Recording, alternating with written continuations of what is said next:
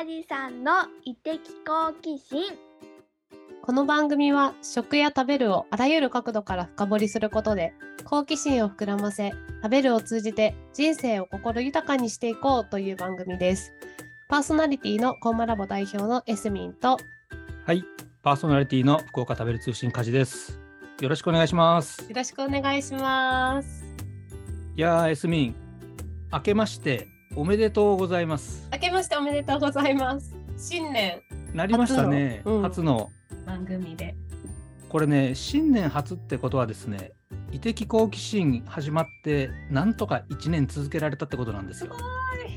よかった。細々といや本当梶さんと毎回テーマを出しながら、ねそ、ろそろ小麦行くみたいな。そうです やりなね。がら。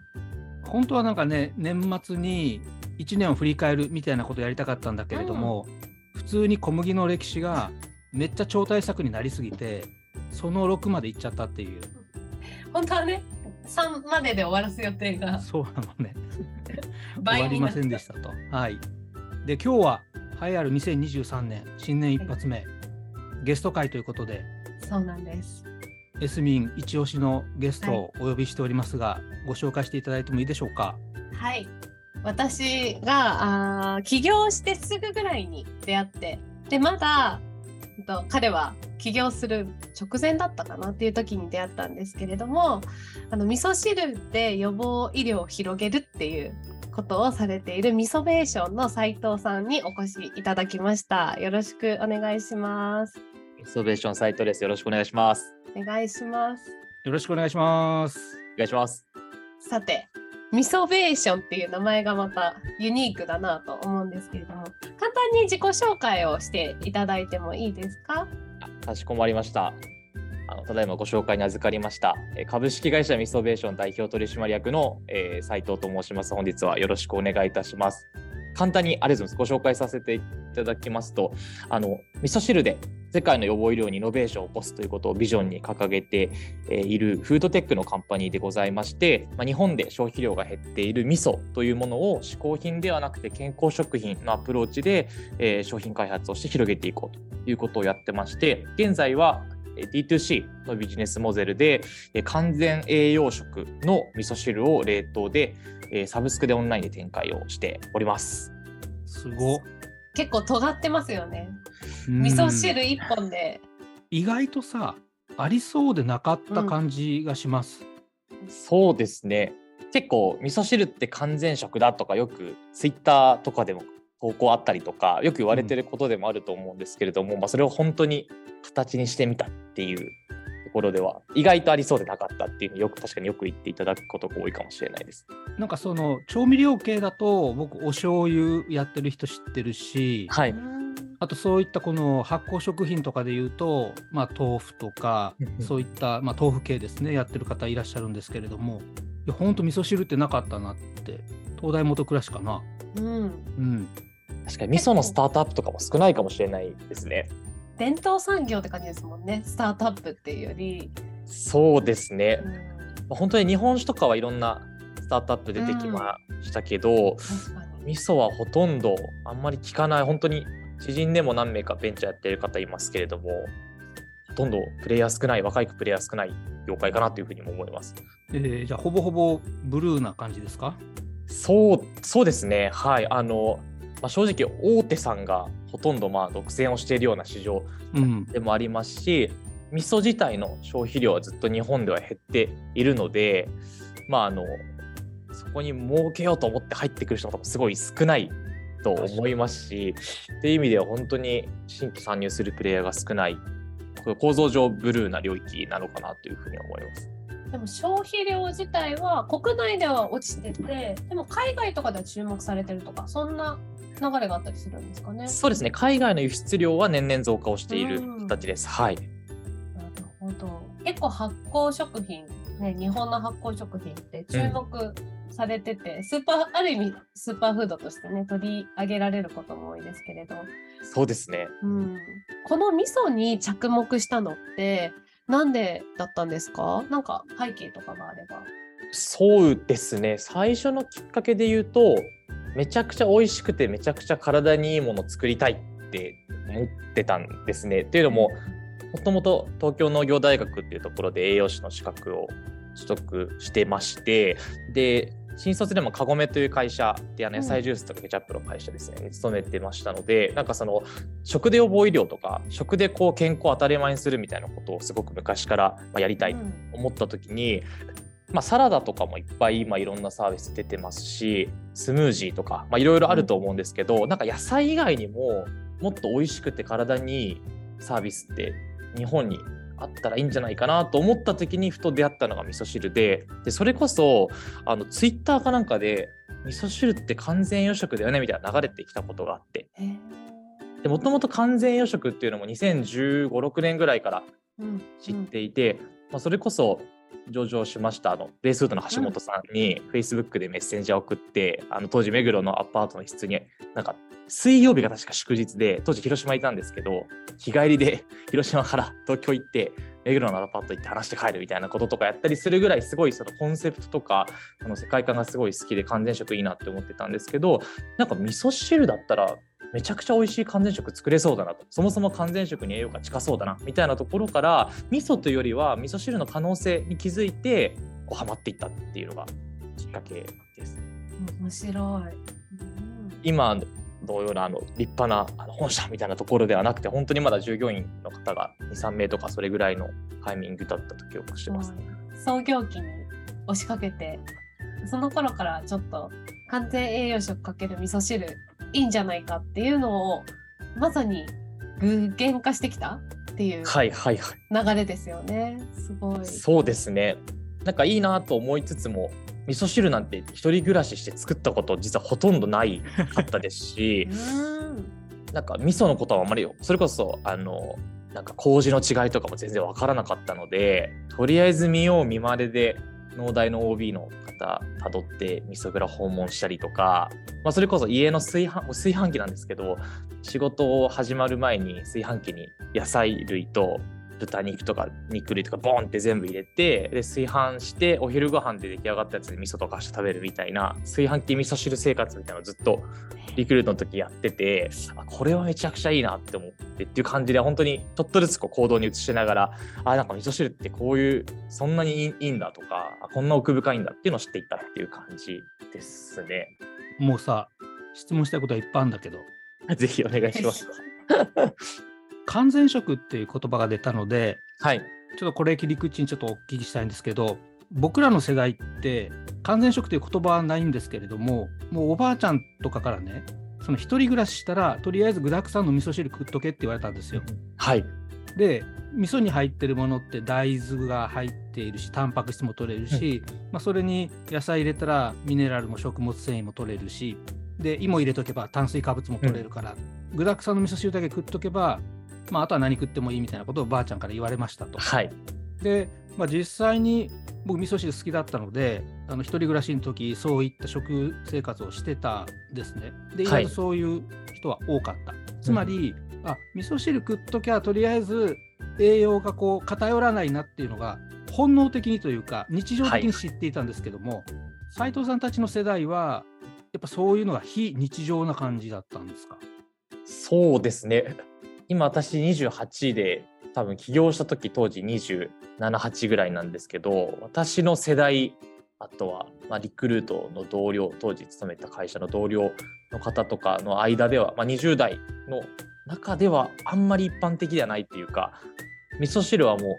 うなんか松屋についてくるものみたいな形で 家で作ることを、まあ、自炊しない方がすごく多かったので周りにも仕事忙しくて、ね、ですね。なので自炊する人も少なかったですし、まあ作ったとしても本当に豆腐とわかめとか、うん。むしろもうフリーズドライとかあのコンビニで買うあの本当カップの味噌汁とか、まあ、そういったものの方がすごいイメージとしては先行していた世代なのかなというふうに自分の周りを見て思いますね。確かにカップとかインスタントのものがすごく出た、ね世代でもあるから私たち2 3 0代って。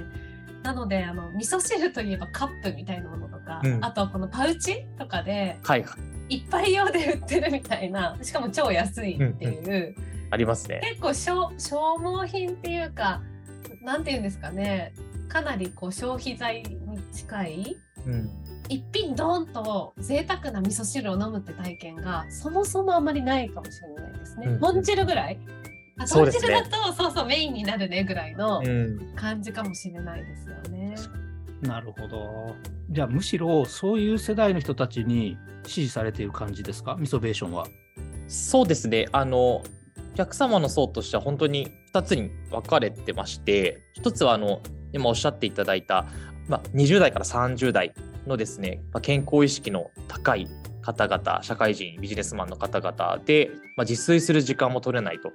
で、毎回こう、外食だったりとか、まあ、あのスーパーの惣菜とか中食、あとウーバーイーツとかで、まあ、食事をとってるような方々が、まあ、より手軽に美味しく栄養を取りたいっていう形で、えー味噌汁はそんなに興味がないんだけれども、まあ、買っていただくという方が、えーまあ、全体の5割ぐらいいましてで残りの5割は40代から60代の我々ミドルシニアというふうに呼んでるんですけどいわゆる味噌汁で育ってきた世代の方々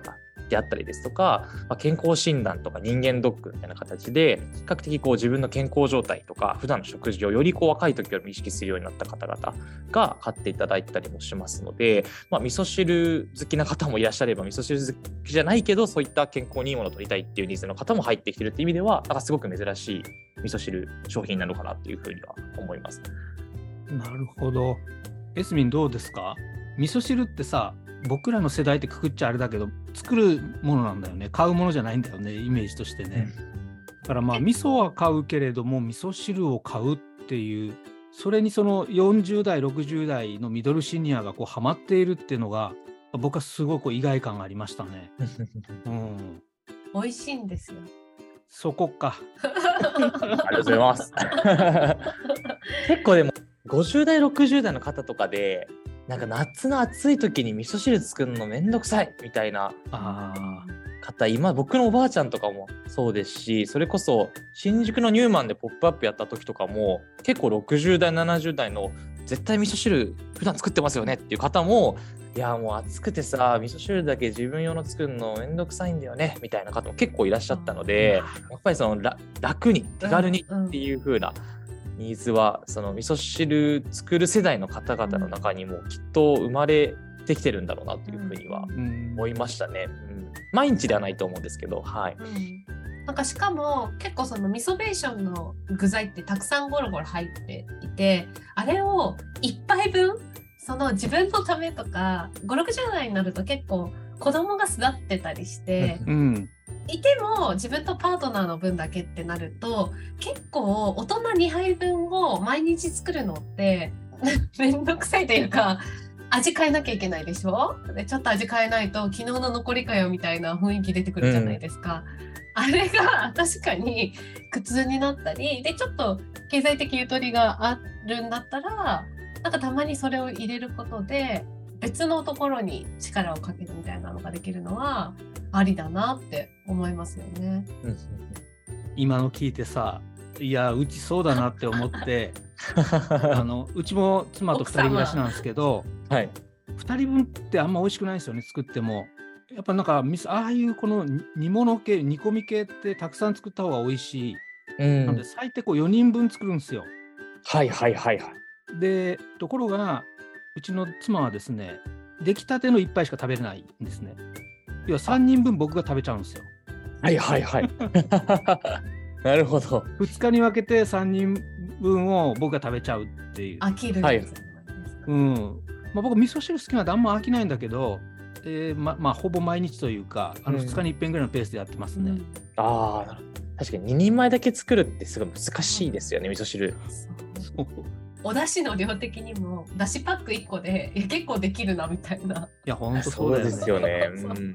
そういうこう味噌汁っていうかね味噌汁が栄養にいいとか偏らないっていうのを知っている世代も味噌汁は食べたいんだけれども手軽にっていうところにはまったわけですね。そうですね。なんか市場としてもそれはすごく顕著でして、味噌汁、味噌市場ってすごいへ衰退うんして年々縮小しているんですけど、即席味噌汁市場っていうものがありまして、まあこれって紐解くと2つあってフリーズドライの味噌汁かあのカップの生味噌タイプっていうこうチューって出すような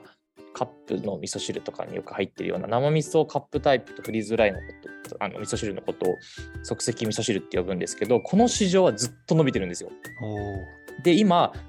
即席味噌汁市場と味噌市場がどっちも800億ぐらいでイコールになってきていて逆転するんじゃないかみたいな感じの見立てにもなってるぐらいそれだけくらいすごく最近伸びてたりもするので本当にこう味噌汁は好きでもこう作るっていう方はやっぱりすごく今減ってきてるんだろうなっていうふうにはその市場の数字とかを見ても感じますね。うん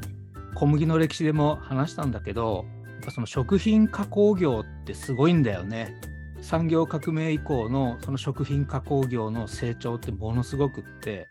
でラーメンなんてもう完全にカップ麺の方が普通のラーメンよりも、あの市場上回っちゃってるっていう感じなので、うんなるほどなるほど。味噌も味噌汁もそうなるかもね。いやそうですね。うん。そうするとさ僕らの世代ってその即席の味噌汁ってあんまり体に良くないんじゃないみたいな。うん。いろんなこう添加物が入ってそうじゃんみたいな風に思っちゃう人の割合も多いと思うんですけどはい。そのあたりはその味噌ベーション的には何か工夫があったりするんですか？そうですね、まあ、添加物と化学調味料を使わないっていうところは意識をしてまして、まあ、添加物というのもあの我々豆腐を毎回入れてましてで豆腐をその固めるためににがりをまあ加えると思うんですけどあれどうしても添加物扱いになってしまうので、まあ、塩化塩化マグネシウムなんですけどにがりとあとは豆腐って冷凍すると高野豆腐みたいになっちゃうんですけどそうさせないために表面に加工でんぷんみたいなものをあのコーティングしてましてその加工でんぷんと,、えー、とにがり以外の添加物は全く使わずにその栄養価を高めているんですね。なのであの、まあ、冷凍だからっていうのもありますけれども本当にあの添加物などを使わずに作ってるよっていうところとだしはかなりこだわってまして、まあ、いわゆるそのアミノ酸であったりですとか化学調味料とかあと酵母エキスとかも基本的には使っていなくてですね千葉県産の煮干しと、えー昆布しいたけかつお節かつお節はあの鹿児島の枕崎の枯節という発酵させたかつお節で本当に料亭さんとかでも使われているようなものを出し屋さんから仕入れてその細かく砕いた粉末をそのまま入れてるんですよ。えなのでだしパックの中身をもう全然口に残らないぐらいにもめちゃくちゃ細かくしてだし殻ごと入れることでだしもすごく無添加で美味しいしそのだし殻の栄養も取れるっていう設計にしたりしてるんですけどもそこはすごくこだわっているところですね。すごいそれってもう本格的じゃないですか味噌汁作る人間からしてもあこだわってんなっていうのがすごいわかる。ありがとうございます。結構あの一点補足しておかなきゃなと思うのはあくまでもそのもちろん美味しい味噌汁っていうのが大前提ある一方でその完全栄養食っていうその厚生労働省の日本人の食事摂取基準っていうものに基づいて我々が、まあ、1日に必要な栄養素の3分の1の量を満たすような設計をした時に、例えば味噌汁とかって普通に味噌汁作ると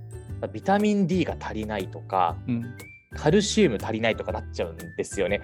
なのでそこをやっぱり増やすための工夫をしていて例えばカルシウムとかの話でいくと煮干しの粉末めちゃくちゃ入れてるんですよ。うんなので結構九州地方の出汁に近いっていうかうんかつおと昆布の出汁が世間一般では、まあ、あの一番ポピュラーだと思うんですけれども煮干しが強いすごく強いんですね。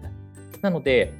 結構あの味噌汁っていうか本当新しいスープ料理みたいな形でもあったりするのでだ逆にそこは僕らの課題でもあってコミュニケーションすごく難しいんですよね。美味しい味噌汁ですって来られてしまうとなんか味噌汁かと言われるとまた新しい料理だからほ良くも悪くもギャップが生まれてしまいますしなのでそこはすごく期待値調整をするのはすごい僕らあのいつも難しいなと思っているところではあるんですけれども、まあ、そういった栄養価を高めるための工夫も含めて、まあ、作り方としては本当に本格的な、う、うんあー作り方を採用しているという形です。どう考えてもさめっちゃコストかかる商品作りされてると思うんですけど はい今はだいぶ大量大量にというかたくさんの注文が来るので回せるようになったとは思うんですけども最初って結構大変だったでしょいやいや今も結構大変で毎月味噌変えて届けてるんですよ。おお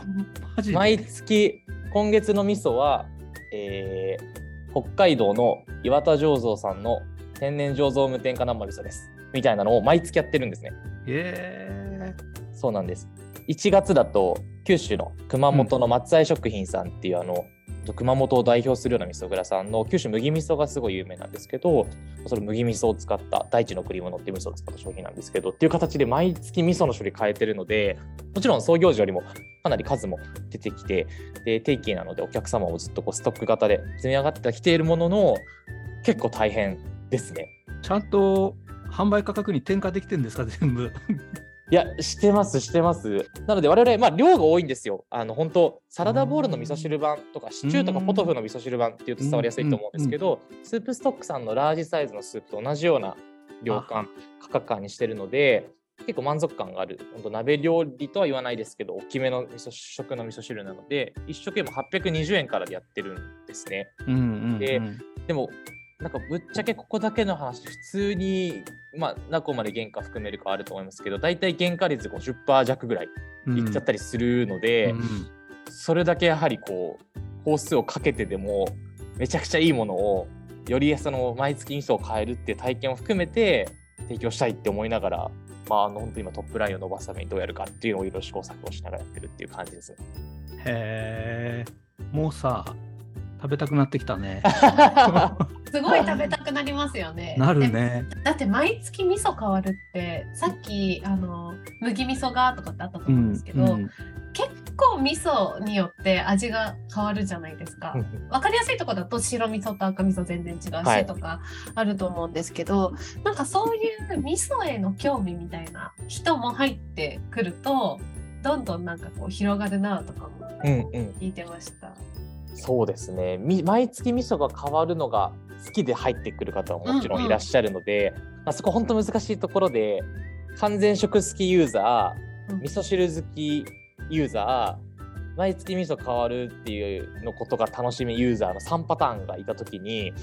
後者の2つのセグメントに対しては完全食であるっていうことがあまりその一番優位な価値としては求められてないお客さんも中にいらっしゃったりするのでなんでこんなに煮干しの味するんだろうとか なんか具材なんで毎月一緒なんですか？みたいなところのやっぱりこう期待値の調整は難しいなと思いますけどでもやっぱりそれが理由で続けてくれてる方もいらっしゃいますしやっぱりそのなんかサブスク賛否両論あると思うんですけどサブスクする理由がないサブスクはやっぱりやってて気持ちよくないなって思った時に味噌って今全国に1200メーカーあるって実は言われへてるんですけど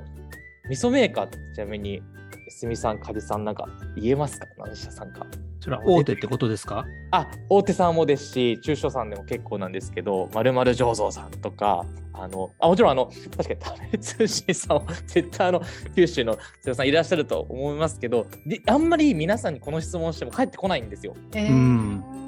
で例えば丸米さんとかいらっしゃいます。うんああ丸米さん聞いたことあります。でも本当もう大手さんぐらいしか出てこなくて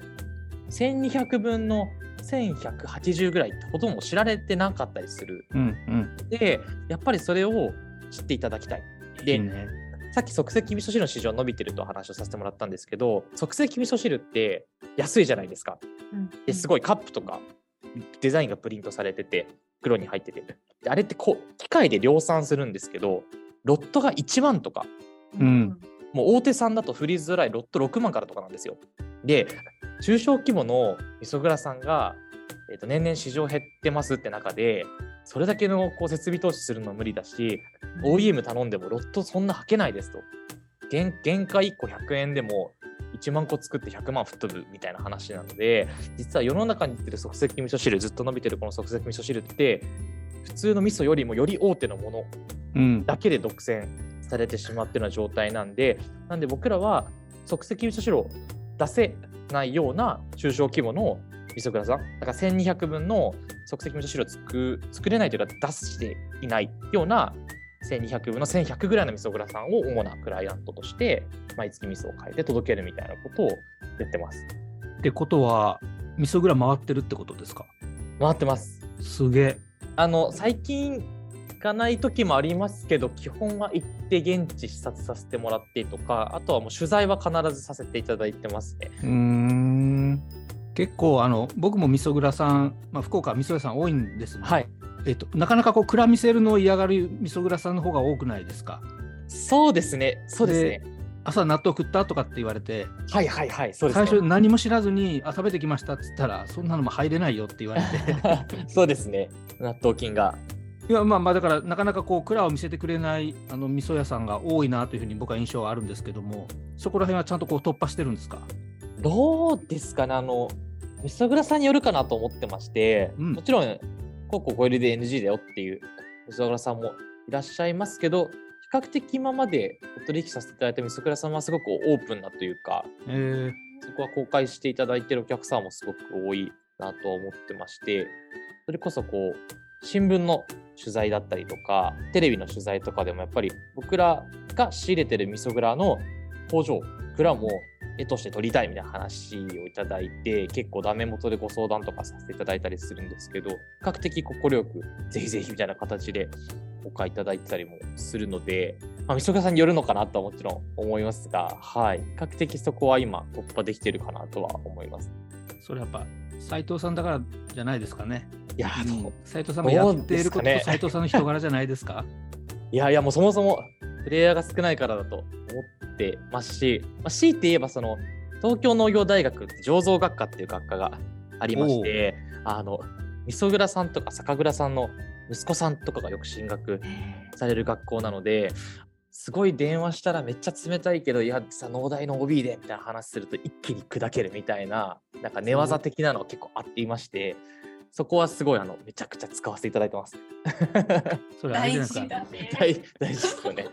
本当にむしろ農大の看板を勝手に使わせていただき、農大生でよかったなって、あのすごい今になって思います。あの卒業してこんなにもメリットを感じられる温かいコミュニティだなっていうのを今になってすごく実感してますが、はい。でももやしもんの世界じゃないですか。あ、そうなんですよ。そうそうそうもやしもご存知で、そうなんです。カモスってね。そうですね。いやー、そうですか。じゃあ、もともとそういう、まあ、大学の時にそういったことを勉強してたってことは、全く土地勘がないところで仕事してる感覚でもないんですね、味噌っていうのは。そうですね。微生物学とかも受けてたので、うん。ああ、麹菌って日本の国菌なんだぐらいの知識はふわっとありましたし、味噌にもすごく、まあ、関心がないわけではなかったかなと、そういう意味では原体験はあったのかなという、今振り返ると思います。でもその日本中の味噌食べられるってすごく贅沢だと思いますよ。福岡食べる通信でも、ええ。えー福岡の米味噌農家さん、あ農家さんじゃないな、米味噌屋さんを特集して、はい全国の読者に米味噌を送ったんですね。はいはいはい。で、お味噌屋さんの方から、いや、東京の方、米じゃない方がいいんじゃないですかって。いう。麦じゃなくてですか？そうそうそう。米。へえ。まあ、福岡、米味噌が多いんですけども、はいはいはい。信州味噌ってあれ、ほぼ麦味噌かな？新新州は米の方が多いですけど、麦と米の合わせでやってるとこもあ、合わせだ。だ、合わせだ。はい。だから、その東京の方とかって口に合わないんじゃないですかみたいなことを言われたんですけども、はいそ。このお味噌屋さんの売りはやっぱ米味噌だったんですね。なので、いや、もう売りでいきましょうと。そしたら逆にリピーターが増えちゃって、東京の方から。えー、すごい。だからまあ、美味しい味噌はどこ行っても美味しいんだなと。麦だからとか合わせだからとか米だからっていうことよりもやっぱそこかなっていうふうにその時に僕は確信しましたよね。なるほど、確かに地域によって味も違うので育ってきた味が違うという意味ではすごい味噌汁でみんなに当てるものを届けるって難しさすごいあるなと思うんですけど突き詰めるとそういうその慣れ親しんだものではなくても美味しいと感じるようなものっていうのはやっぱりすごくその中小企業の味噌蔵さんでお持ちなんだなっていうのは私もすごく学びになりましたし、うんそういうシーン結構あるよなと確かに思いますね。むしろそっちの方が D2C っていうビジネス形態からするといいですよね。そうですね。むしろその日本酒と一緒でこういろんな地域のものを楽しみたいっていう方もやっぱりすごく今若い方中心に増えたりもしますので、まあ、もちろんあの味噌あのこの地域のじゃないととかって方も中にはいらっしゃいますけれども比較的そこも含めて楽しんでいただいてるお客さんが今は多いかなと思います。次回へ続くよ